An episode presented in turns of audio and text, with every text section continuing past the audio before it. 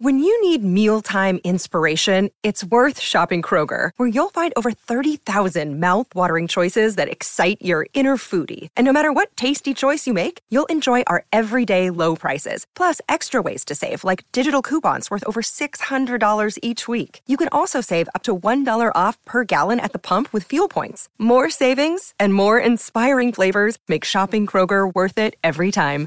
Kroger, fresh for everyone. Fuel restrictions apply.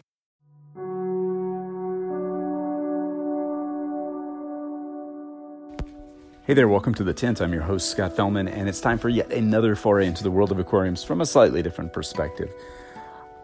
For those of you that have read the, um, the, the uh, online version of, or the blog version of The Tint, boy, that was hard to get out, wasn't it? the blog version of The Tint, you know that we, uh, over the years, we did a little series uh, called Behind the Botanical. And what it was is just like sort of a review of several of the different botanicals that we um, we work with here at Tint, and, and some that are common now in the botanical end of the hobby. And I thought it would be really cool to go back and put those into podcast form because um, reaching kind of a lot of new people that have come on on the scene since then might be some helpful for you. So I'm starting to dredge up some of those old uh, blogs I was looking at them. I thought, yeah, these will make some interesting things to talk about. So we'll start uh, periodically covering these. Um, it'll get us into the uh, the mindset of what we're actually putting into the tanks and where they come from, that kind of stuff. So today we'll start with one of my favorite, but not the most popular botanical that we use, but it's a cool one. Uh, it's the botanical called the Kyle or a Kyle pod, however you want to pronounce it. Now, when it comes to names for our botanicals, I occasionally, for just like a few seconds, uh, was sentimental over those goofy names that I used to come up with. I used to come up with these Portuguese names because I thought, as the language of Brazil, kind of a lot of this stuff comes from Brazil, so I thought it was fun. So one of my favorite names that I came up with was Encontro, the Encontro pod, and the name is absolutely nothing to do with this. And I stopped like two over two years ago or three years ago now.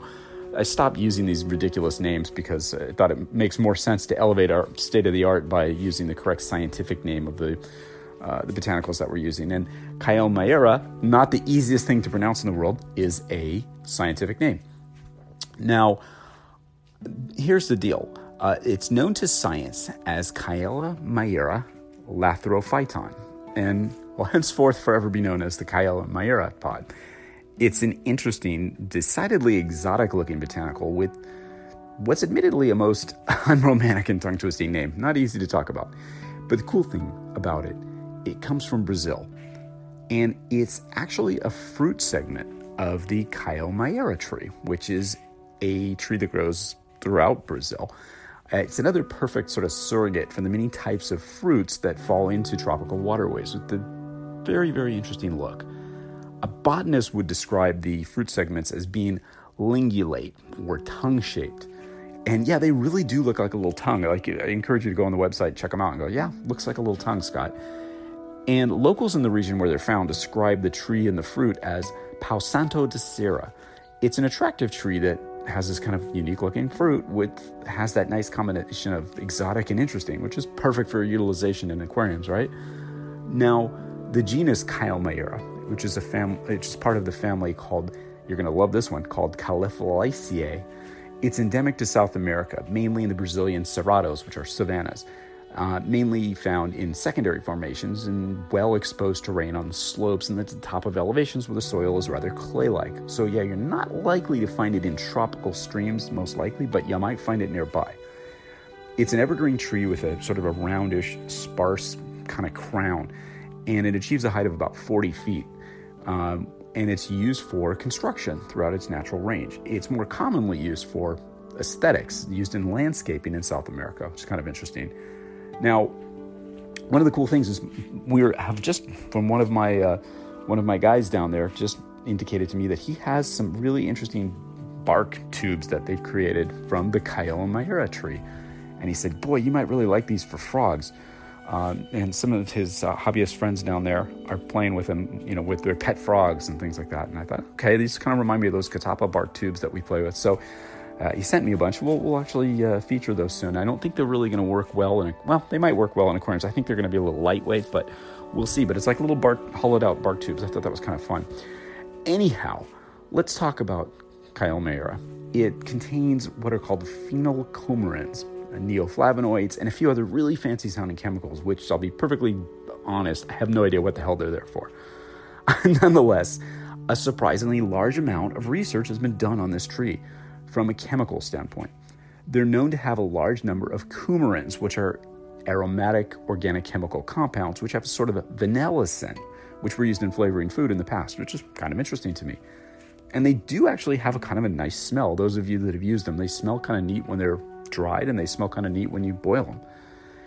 And although they're not widely used medicinally, an extract from their bark has been tested for antimicrobial properties against, you know, really nasty organisms like Staphylococcus and Escherichia coli and Pseudomonas and all kinds of stuff. As you may suspect, it was minimally effective, if at all.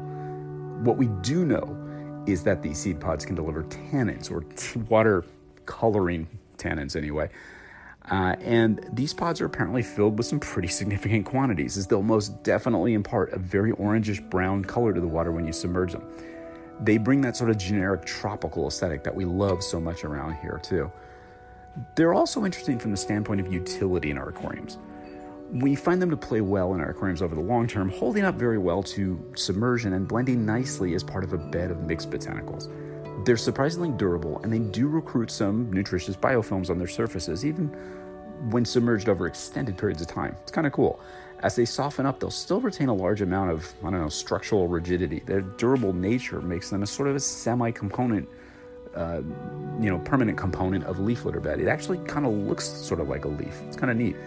Now, another functional feature of the Kielmeyera pod is that it's eagerly grazed on and partially even consumed by shrimp. I've seen this in my with my own eyes, and some of my friends have indicated the same thing.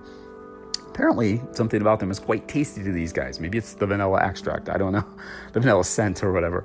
I don't know. Now, from in terms of preparing these, it's pretty straightforward. Like most other botanicals, boiling's the best way to prepare them. They're going to float for a long time. So you need to sink them for a while, probably for at least a half an hour to 45 minutes to get them to really get waterlogged enough to sink. You can float them and they'll eventually sink, but you know, if you want to speed things up, uh, boiling's a good way.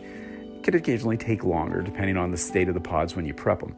That being said, the time spent prepping these pods is well worth it. The botanicals are aesthetically unique, they're functional, and, well, apparently tasty to a number of aquarium inhabitants. So, in our world, you, you couldn't ask for much more than that. So, I thought that would be an interesting one uh, to talk about today, an interesting way to ease into the um, sort of the descriptions and featuring some of our fun botanicals that we play with. We'll do others, and I'll start bringing this series up more and more because I think it's fun to know a little bit more of the background other than just these kind of weird names that we have. And since a lot of people don't like to read, we're going to talk about them. That may make it easier to uh, disseminate the information out there. Anyway, I hope you enjoyed this little one. Uh, we'll be back with another installment of the Tint real soon. And again, thanks for spending part of your day with me, and I look forward to seeing you on that next installment of the Tint.